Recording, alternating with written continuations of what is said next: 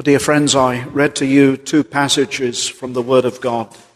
I firstly read to you from Nahum chapter 1. Nahum chapter 1 is a very significant portion of God's Word, as all Scripture is. A hundred years after God had had mercy upon Nineveh, God uh, was going to judge that most wicked city, that city that had known God's mercy. God was going to destroy it in the days of Jonah the prophet, but the city repented. The king issued a decree, and the people bowed and humbled themselves before the Lord. How that was done, we don't know simply.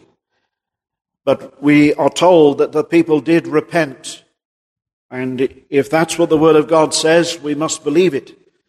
That the people repented and God himself turned from the wrath that he was about to pour out upon that wicked city. It was a pagan city where they treated the Israelites with great contempt. Before you went into the city, you would find heads of the Israelites cut off, bodies pierced, impaled upon poles or stakes to warn the people that anyone trying to overthrow that city would be destroyed. They were a cruel, barbaric people, and above all, they practiced idolatry. They denied the living God. They reduced God to images. And that is a great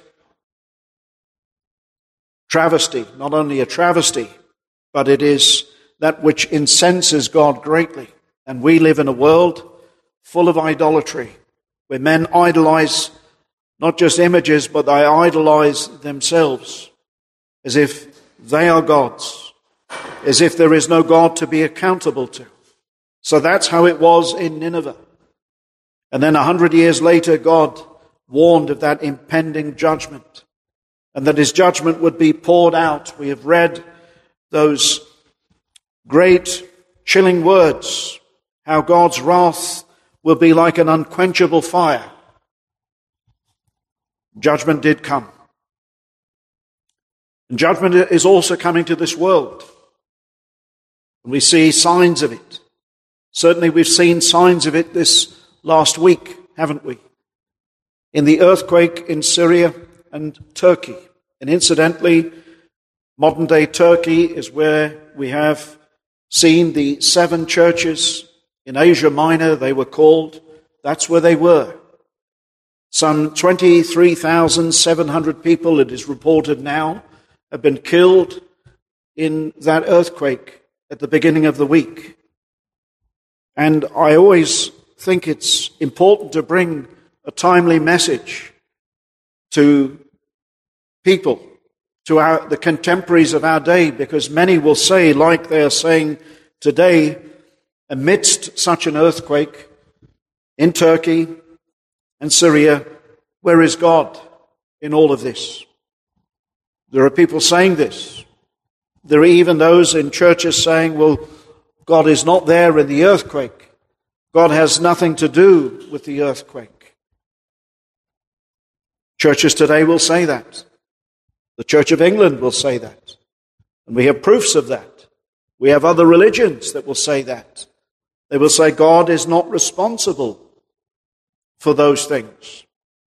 God doesn't send the earthquake. God doesn't send the disasters. Well, my friends, everything, all of these, what men call force majeure, are sent by God. All of these disasters are sent by Almighty God. Now, you remember that in the last message at the beginning of the year, I spoke about our days of our lives. I brought to you from Job 32, verse 7, the words Days should speak, and a multitude of years should teach wisdom. How many years have you lived in this world? How many years have I lived in this world? Well, God says days should speak. They have a voice. They should be teaching you, telling you something. What should days be telling you? They should be telling you and they should be telling me that man is sinful and God is angry with sinners every day. That's what the Bible tells us. That the Lord is angry with the wicked every day and that man is sinful. Our days should also be telling us, as we read in James, that our lives are but a vapor. We're here just for a little while.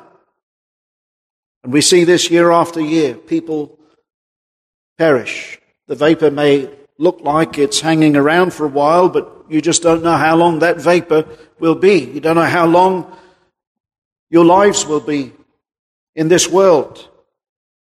Moreover, in the words, remember in Moses, of Moses in Psalm 90 and the verse 10, the days of our years are three score and years and ten.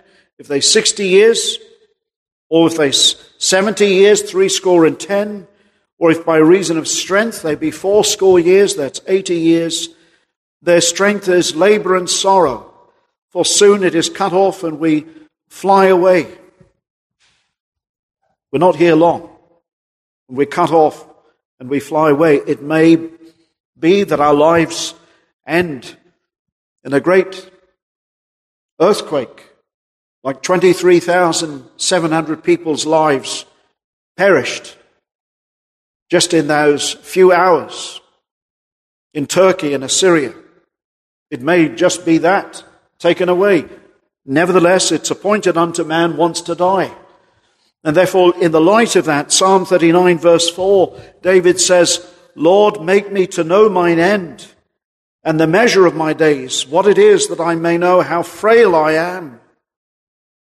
Behold, thou hast made my days as a handbreadth and mine age as nothing before thee. Verily, every man at his best state is altogether vanity, empty, light. That's our days. So no sooner had the year begun, exactly four weeks ago, I preached that message. Days should speak and a multitude of years should teach wisdom. What are we learning? What are we learning about ourselves? What are we learning about God? What are we learning about life? Think of it all those homes destroyed at once. You see pictures of homes ablaze, buildings on fire, children running around with no parents, or parents with no children, and the whole nation is in a disarray. That could happen here. That could happen in Hemel Hempstead. That could happen in England. Yes, there is a God. And many people are saying, well, if there is a God, why does he allow these things? Well, my friends, he doesn't just allow them, but he determines them. And I think it's very important, as I said, to address these matters because so often these things are shoved under the carpet. The Bible has many things to say about natural, what men call natural disasters. These things are, we could say, happening because of sin. They are called in the book of Revelation trumpets, warnings. We're told in Revelation chapter 9 at the end there that men did not repent even for the sake of these things, even for the sake of the, the floods, the pestilences, the earthquakes, men simply did not repent because of these things. They repented not. And the rest of men, verse 20, which were not killed by these, that's the plagues, the various things that God had sent, yet repented not of the works of their hands, and so on. Man does not change. Now, we read from a passage that speaks on these issues. In Luke chapter 12 and chapter 13, the Lord addresses sinners. And he says, Suppose that these sinners are worse than you? He said, Nay, except ye re- repent, ye shall all likewise perish. Now, I want to bring this on a more practical level. We can warn sinners as the Bible warns, and there's a warning here, as we'll see in Luke chapter 12 and Luke chapter 13. But here's the striking thing sinners being sinners, you can warn them in this world about very practical things, things like lusts of the flesh, society. You might even hear it on the radio or something like that. There are advertisements. Gambling is a serious addiction. Right? You've heard that. You've seen people that gamble their money away and they left with nothing. The wife is left wondering, where's the money? The man's had a secret for all these years. And all of a sudden, the house has been remortgaged. The family is in great debt. Gambling is a terrible thing. It's a serious addiction. Somebody gets a taste for gambling. They win some money and then they try it again. And then they lose money and they think, well, my time's just going to come around again. Well, people, these people that are in the business of gambling, the owners of the betting shops, they're in it making a profit. There's no profit to the gambler.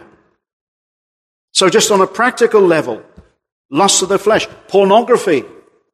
You've heard of the dangers of pornography. Pornography actually destroys lives. It's not good for you. It destroys marriages. It destroys families. That's what pornography does. And it never really gives satisfaction and pleasure ultimately. Adulterers will burn in the lake of fire. On a practical level, spending money that you don't have on credit cards is a serious addiction. But people carry on.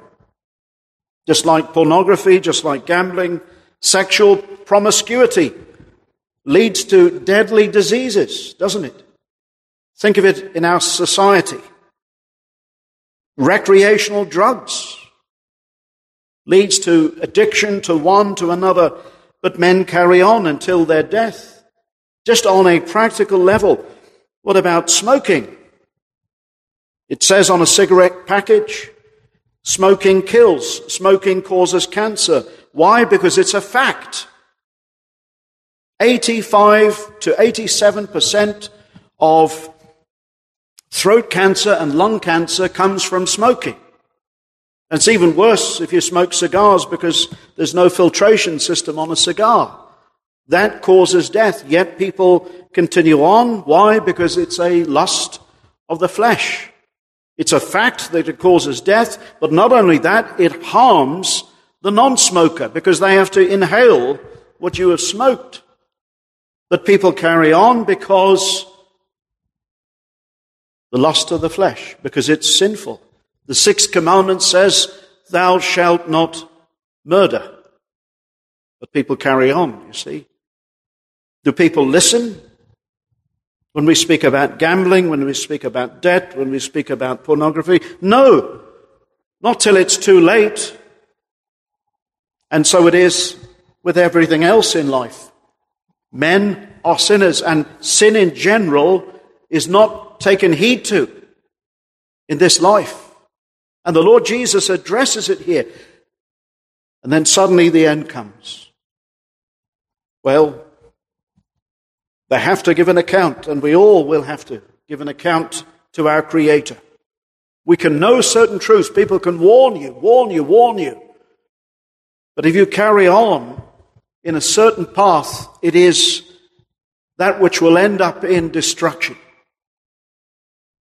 God has a problem with sin, all sin. Not just certain sins, but all sin. Now we must remember that we live in a cursed world. But when God saves you, you don't continue in your own path of self destruction. He saves you to a different life to do you good, to bring you to a good end.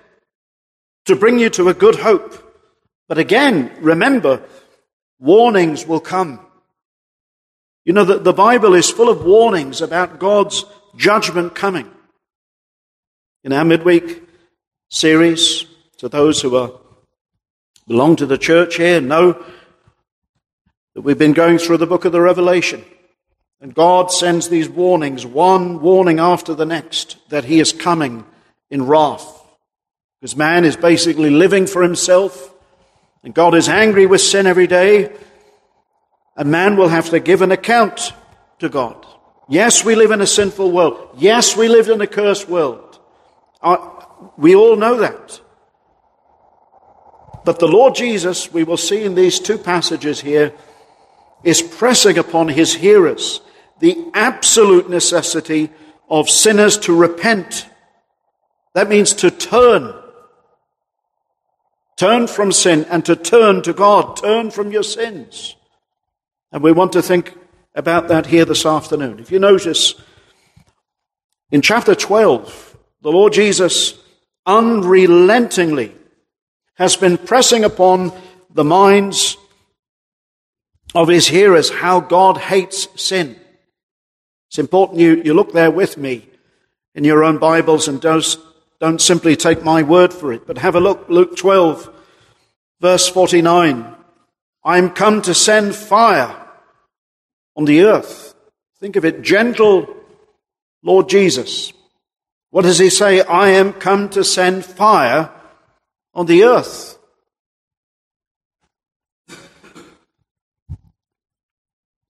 He's going to destroy the earth. Peter tells us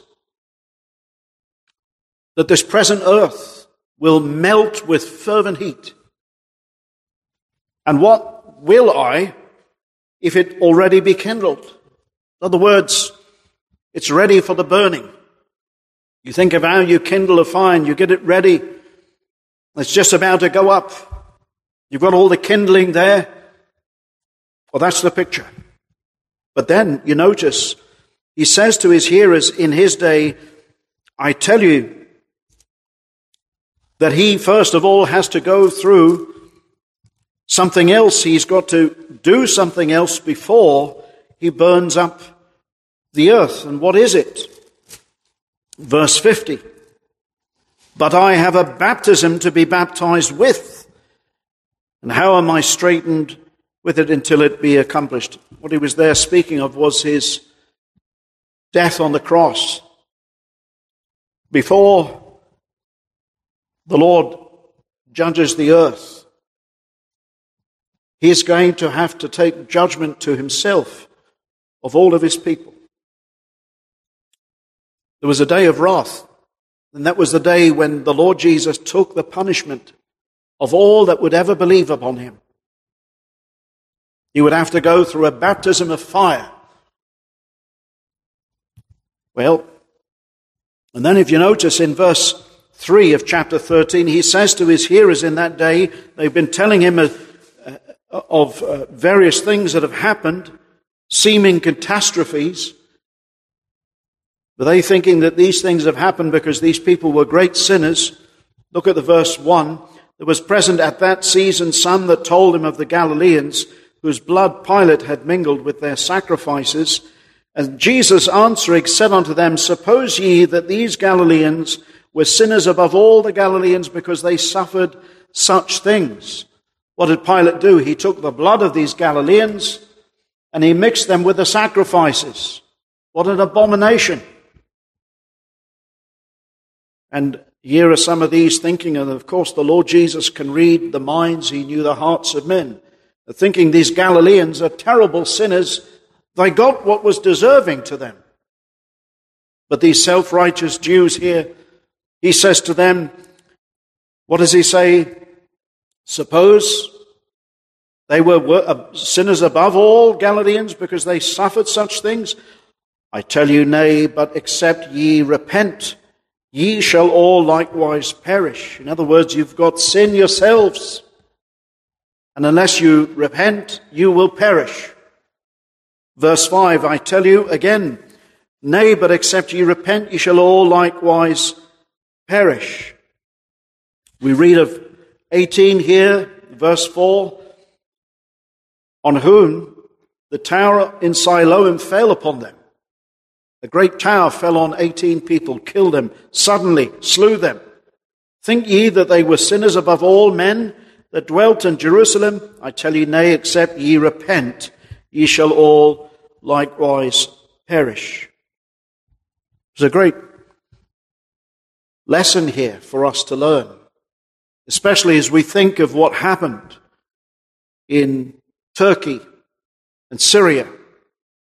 Do we think by nature, and even if we're Christians, that we are worse or we're better than those people? My friends, we're all sinners. As God looks across, he sees that there are none righteous. No, not one. The difference between a Christian is that he has repented and is repenting of his sin. The Christian life is not just once of one day repenting, but it is a continual repenting. It's a continuing turning away from our own self-styled life to live it to the glory of God. That's really what repentance is. It's not just hating sin. It's not just loathing sin, but it's turning to live for God. Repent is the Greek word metanoia, which means meta, change, noia, mind, change of mind, change of direction, change of life. What the Lord is saying, He's not saying here, oh, just be sorry for your sins but unless there's a change of life, unless there's a change of heart, the man will perish. How is the world? The world is a sinful place. When Paul went to Athens, and he went there to Mars Hill, and he saw all the various idols. We're told there that the city was given over to idolatry. And uh, Paul, he was stirred in his heart, it says in Acts 17 6, 16, when he saw the city wholly given to idolatry. And then he saw that there was this idol or the statue made to the unknown God. And then he preached the unknown God, the God they didn't know about. They were a superstitious people. They're trying to cover every so-called God, but there is only one God. He says, I want to tell you of this God. God who made the world and all the things therein, seeing that he is Lord of heaven and earth, dwelleth not in temples made with hands, neither is worship with men's hands, as though he needed anything, seeing he giveth life to all, but has made of one blood of all nations, of all men to dwell on the face of the earth. From Adam he has made all the nations and He has determined the bounds of our habitation, where we should live, and whether we're going to hear the Word of God or not. Most people never hear the Word of the living God. Most people in that earthquake have not heard the Bible. I believe that. Some have. It's a land given over to much of it Islam. It's hard to know exactly the figures, but by and large, there are a lot of Muslims, a lot of other religions there. I was reading some interesting statistics on those places. Some maybe have heard the word, but maybe even a watered down version of the, of the preaching of God's word. As it is today, you can go across to churches in England and uh, the Word of God is even watered down there. Some people will give you a watered down version of the gospel. Now, there are degrees of sin. Because the Lord Jesus spoke of Judas, who was guilty of the greater sin, who handed him over to Pilate and the authorities. There are degrees of sin. I tell you, most people in this world will never hear the true message of the gospel. Many will hear, But most, by and large, pass through this world without a knowledge of the Word of God. Many will hear a truncated and abused sense of the gospel, a man centered view of Christianity. They will not hear of a God who is angry with sin. There's a God today that is preached that he, he loves everybody and that he wants to save everyone. I saw a, a, a little image of a, of a young boy looking at a woman with a very confused look on his face, little African boy. And he's looking at the person, and the quotation is So God has predestined everyone to eternal life, but God is trying to save everyone at the same time. Of course, we don't know what the little boy was thinking, but it does make you think, doesn't it? it does make you think. Man by nature is indeed a child of wrath. And he can be warned about things that are harmful to his health, but he will carry on in sin. And that ought to be a warning to each and every one of us because that is our thinking. By and large, that is our thinking. When you're young, your parents can warn you. I remember my parents warning me about things day after day, time after time, time after time. And you, you know, you can almost hear yourself thinking, You've told me before, you've told me before, until you end up doing that thing. And then thinking, Well, I wished I would have listened to my parents. And now I find myself in an awful mess but this is man. By nature, he rejects God. You can hear the truth, but you can deny it. And our natural bias is, you see, when disasters happen elsewhere in the world, we somehow, our default thinking is, we are better than them. They are getting their just deserts. But the Lord says here, except you repent ye shall all likewise perish. And then he gives a parable. And this is very interesting. It's the parable of the fig tree. The parable of the fig tree there. And what is it? Three years. A man has a fig tree and he tends it. It's on the back foot of this. Then verse 6, you see, he spake also this parable. So that means it's connected to what he's teaching here. A certain man had a fig tree planted in his vineyard, and he came and sought fruit thereon and found none. Now we could, this more than likely has to do with Israel.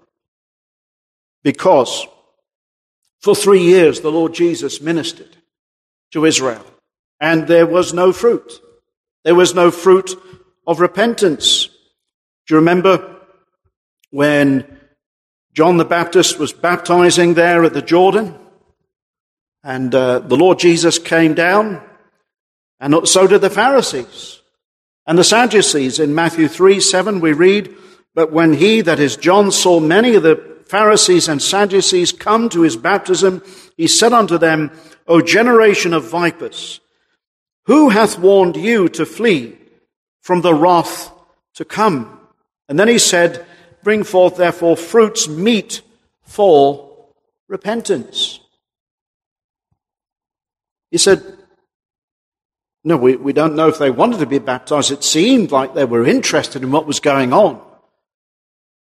And if they wanted to take part in this in true baptism, he said, You've got to show it in your life. Show that you're a changed person because that's really what repentance signifies. It, it, it signifies a death to the old self and a living to God. Now, many hear the word of God, but there's no repentance, like these people. They heard him, but they never heeded him. Well, it's solemn. And he gives this parable here of this fig tree. And uh, after three years, it's brought no fruit. And uh, notice what is said. Then he said unto the dresser of the vineyard, Behold, these three years I come, verse 7, seeking fruit on this fig tree and find none. Cut it down. Why cumbereth it the ground? Why is it occupying space? It's the Lord's vineyard. And he answered, saying, and said unto him, Lord, let alone for another year also, till I should dig it about and dung it. If it bear fruit, well. If not, when after that thou shalt cut it down. So that's the teaching. And you'll notice as the, the passage moves on, and I've found this over the years, nothing is really ever said in a void. Nothing is ever said in a vacuum as we go through the Gospels. There's a connection. You notice what we have in the following passage now is exactly how these people were. They were very religious. Very religious. He went into the synagogue. And uh, what did he do? He healed a woman that was very ill, had a spirit of infirmity, 18 years. We don't know what exactly it was, but was bowed together and could in no wise lift up herself. Could you imagine this poor woman? She was so weakened. She could hardly lift up herself. She could hardly do anything, clean the house. She couldn't do anything, really. 18 years. On count, imagine the struggles that that woman had. It may well even be that she didn't have a husband. We don't know. But who would care for her? Now, these men, they would take their animals out of the pit on the Sabbath. If the, the animal was in the pit, and they would rescue the animal. But the Lord Jesus heals this woman on the Sabbath, and there's great indignation amongst these religious people here. Now, what's the lesson? There are people, friends, let me say it. There are little Pharisees in churches today who are people that are very religious, but you know, they have no heart for God, no heart for God's people, no heart to do good. They engage in their religion almost for sort of self preservation and self protection. If I go to church, I won't go to hell. But there's no life, there's no love for God, and there's no love for God's people. The test of true religion is this Do you love God? And do you love God's people, or do you love people? To love our neighbor as ourself. To spend your life for others, not to spend for yourself. These so called religious men in the church lined their pockets with people's money, but they couldn't put themselves out for others. They strained at gnats and swallowed camels. If you turn to Matthew 23, these were the blind leading the blind. Matthew 23, verse 23 he says, Woe unto you, scribes and Pharisees, hypocrites, for ye pay tithe of mint and anise and cumin, and have omitted the weightier matters of the law. What are they? Judgment, or deliverance, mercy, and faith. These ought ye to have done, and not to leave the others undone. They were more concerned about paying their tithes than about truly loving God and about loving fellow men. Because you see, they were unconverted. The converted heart is a selfless heart, is a heart that wants to honor God and wants to do good to fellow men. You see, when God saves you, it's not simply that you come to church to learn, but you come to be changed. You come to live to the glory of God. These men, they knew the Word of God back to front, but they never lived it out in their lives.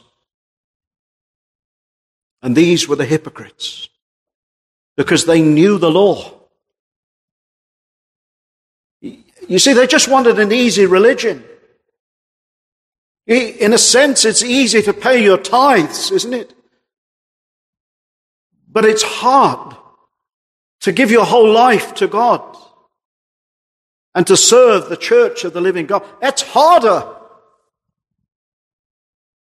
because it requires sometimes putting yourself out. You see, it's a changed heart. This is true repentance. That's not how these men lived. But that's, let me say, the Pharisees, the Sadducees, that's how everybody is born. Everybody is born a Pharisee. Everybody is born like that, with a self-styled religion that serves self. That was their religion. Their religion served themselves. And somehow it gave them peace in their mind that all was well and they were going to be with God. You see, they weren't ashamed of their sin.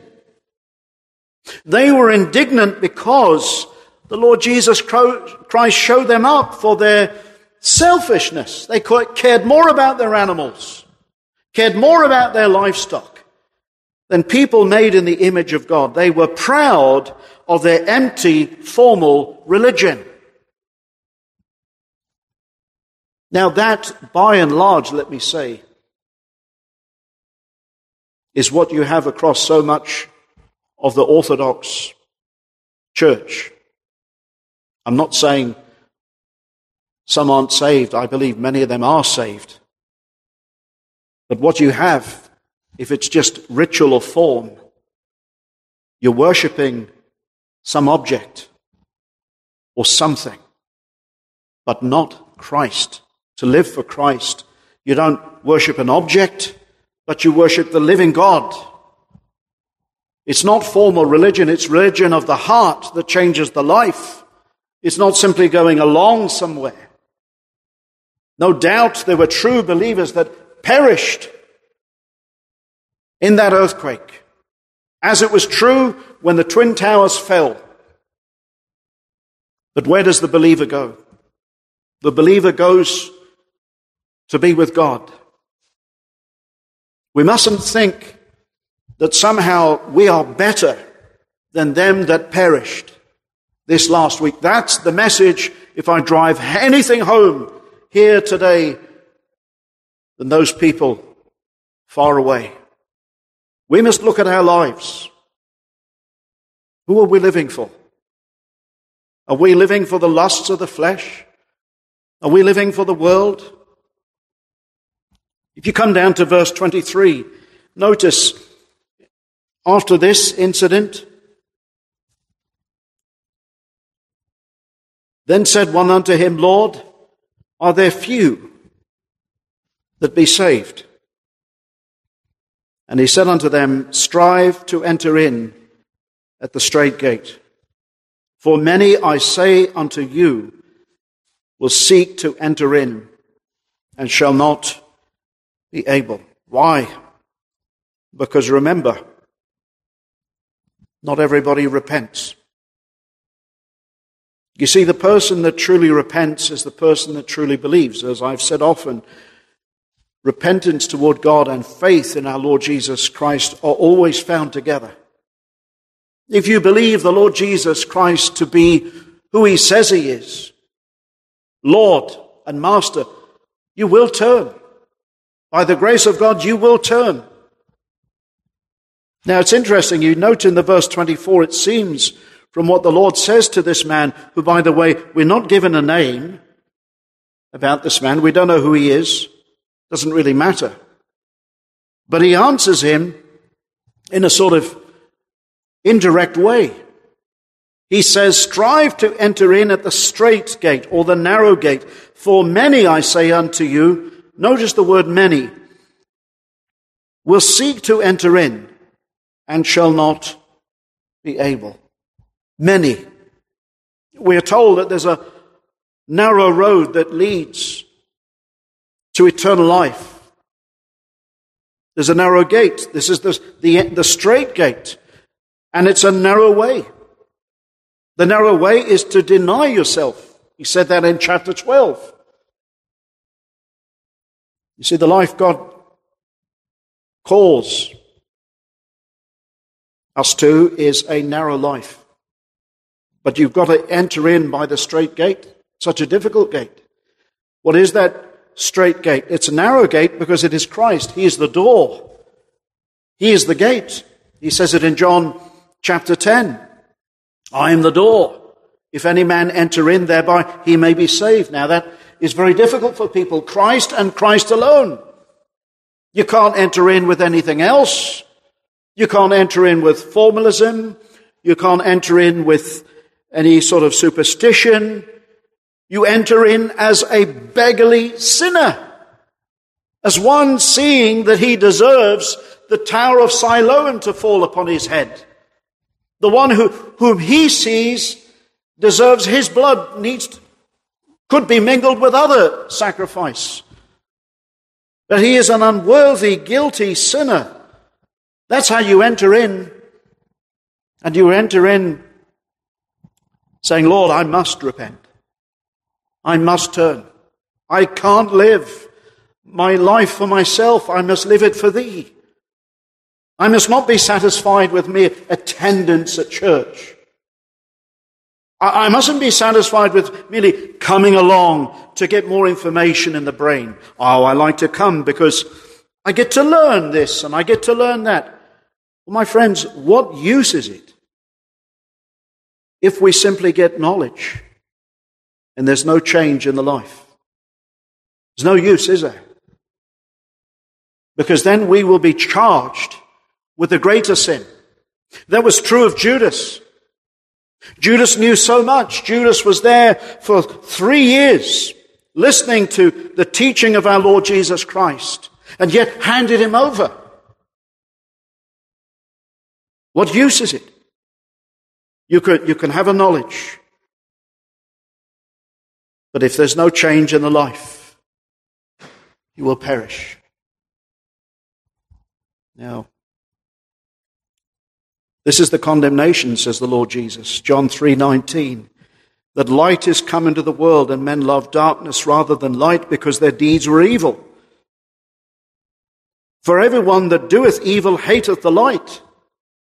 You hate it when the preacher says certain things. It pushes all the buttons and this gets to your nervous system. Troubles you.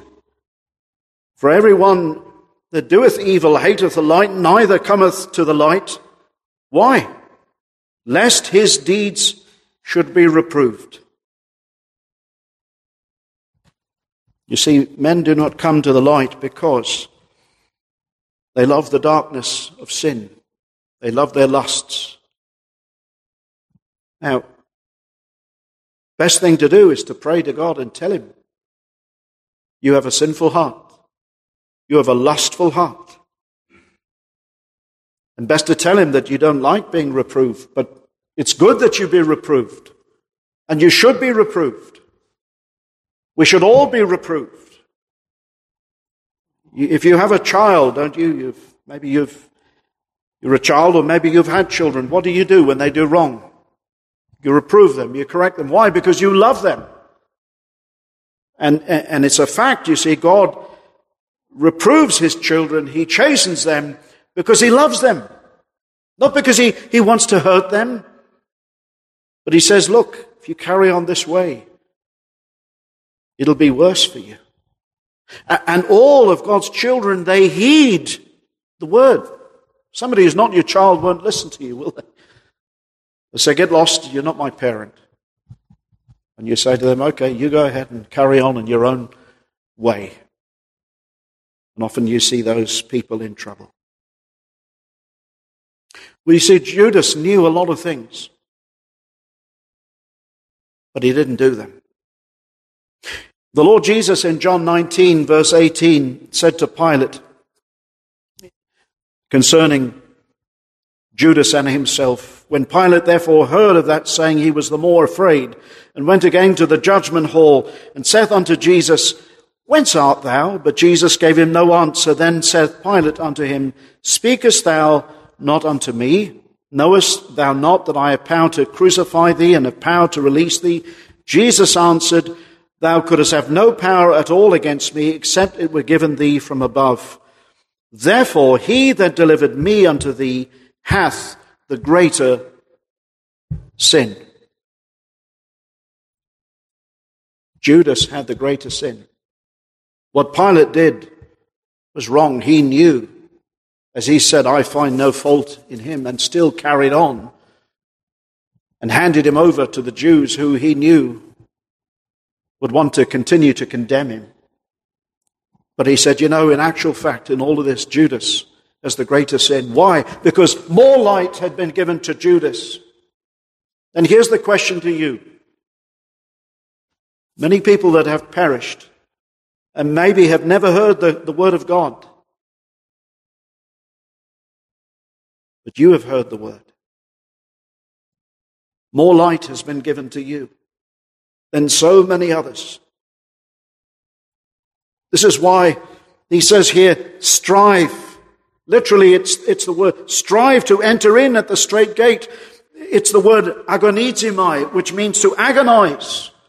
That is to do all that you've got to do. And things in your life won't change unless you change them. Unless you turn from sin. Unless you do what God says. What does God's word command? Repent. Repentance is actually a commandment. Acts 17, God commandeth all men everywhere to repent. And what is that command? First of all, to turn from sin. And those who turn from their sin will make a happy discovery. And what is it? That the Lord gave them that repentance. Because it is a gift. It's what we're told in the Bible. You turn, but you turn by the grace of God. Paul said, I labored but not I. How did he labor? He heard the word, and as he heard the word, he obeyed the word. You obey what God says. That's it. Don't question, don't ask, am I one of God's elect? That's the, that's not your business. Your business is to do what God says. Bible doesn't start saying, well, now find out, my friend, if you are elect, and then if you're elect, then you follow God. That is not where the Word of God begins. The Word of God tells us, repent. And all men should repent anyway, because to not repent is sin. To carry on and to live a self destructive life is sin. You see, if I live my life my way, it's always self destructive. And believe me, I have my way of living. And it's wrong. And God has to tell me every day, it's wrong to do this. It's wrong to do that. I think some people think being a minister is easy. My friends, it's very hard. It's very, it's always hard being a Christian. It's never easy. But it's all part of the fight of faith. Your eyes are on the Lord. You're trusting in Him. You're putting away sin. As I said at the beginning of the sermon, we are always repenting. It's not as if somehow the Christian is, life is, you've repented once, You've said a prayer, that's it, it's done. No, my friend, you've got the wrong idea. You remain a sinner. But the difference is you're a saved sinner. And you strive. You battle against sin, the world, the devil. And you know what? The more you strive against sin, the more, quite frankly, you see yourself to be a wretch. Because the more sin you actually discover in yourself. But the wonderful thing is, the more grace you find in God. You see, the more honest you are with yourself before God, the more ready you are for His help.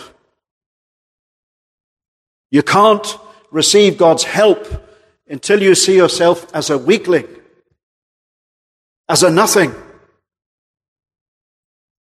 as helpless. Those are the ones that are best fitted for Christ. Those who see themselves to be so weak and they lean upon Him. In the life of the Christian now, he wants to serve God.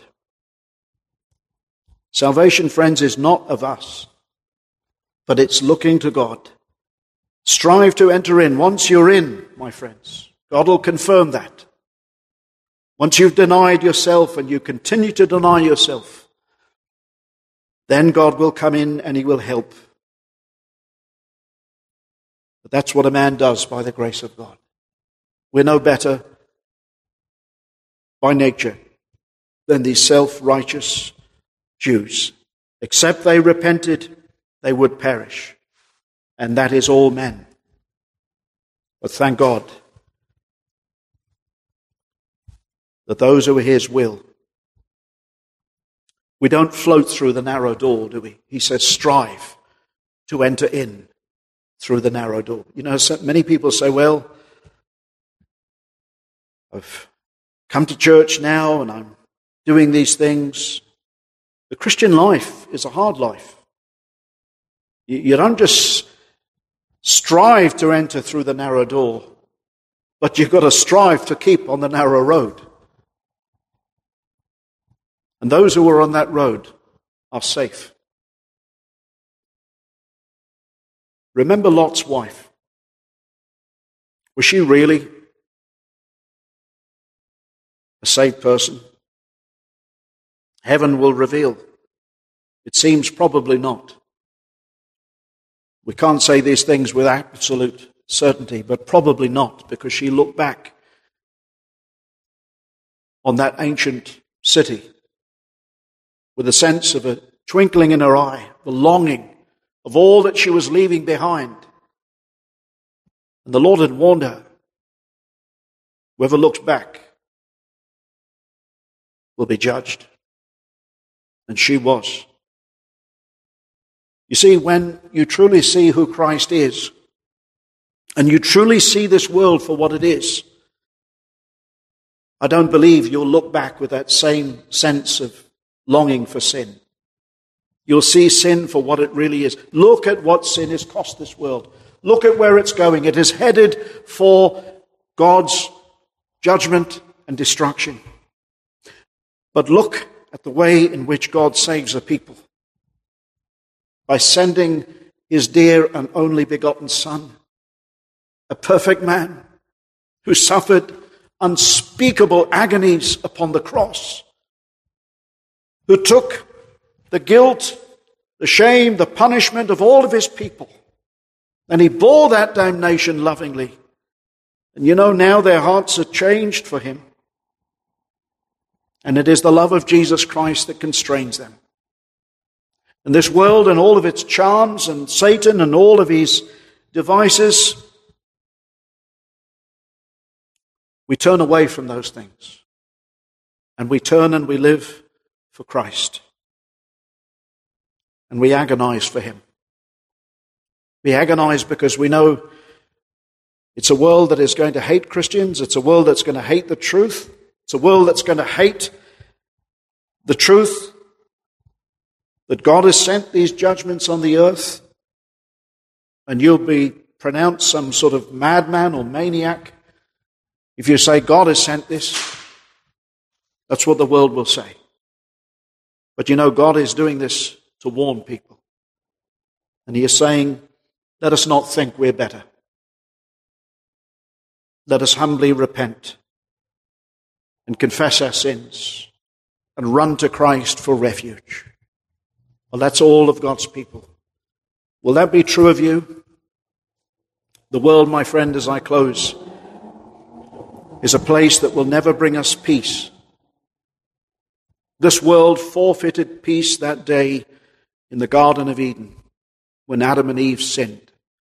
And the world has never been right since, but will be right one day when Jesus Christ comes again. And then we'll know perfect peace. Amen.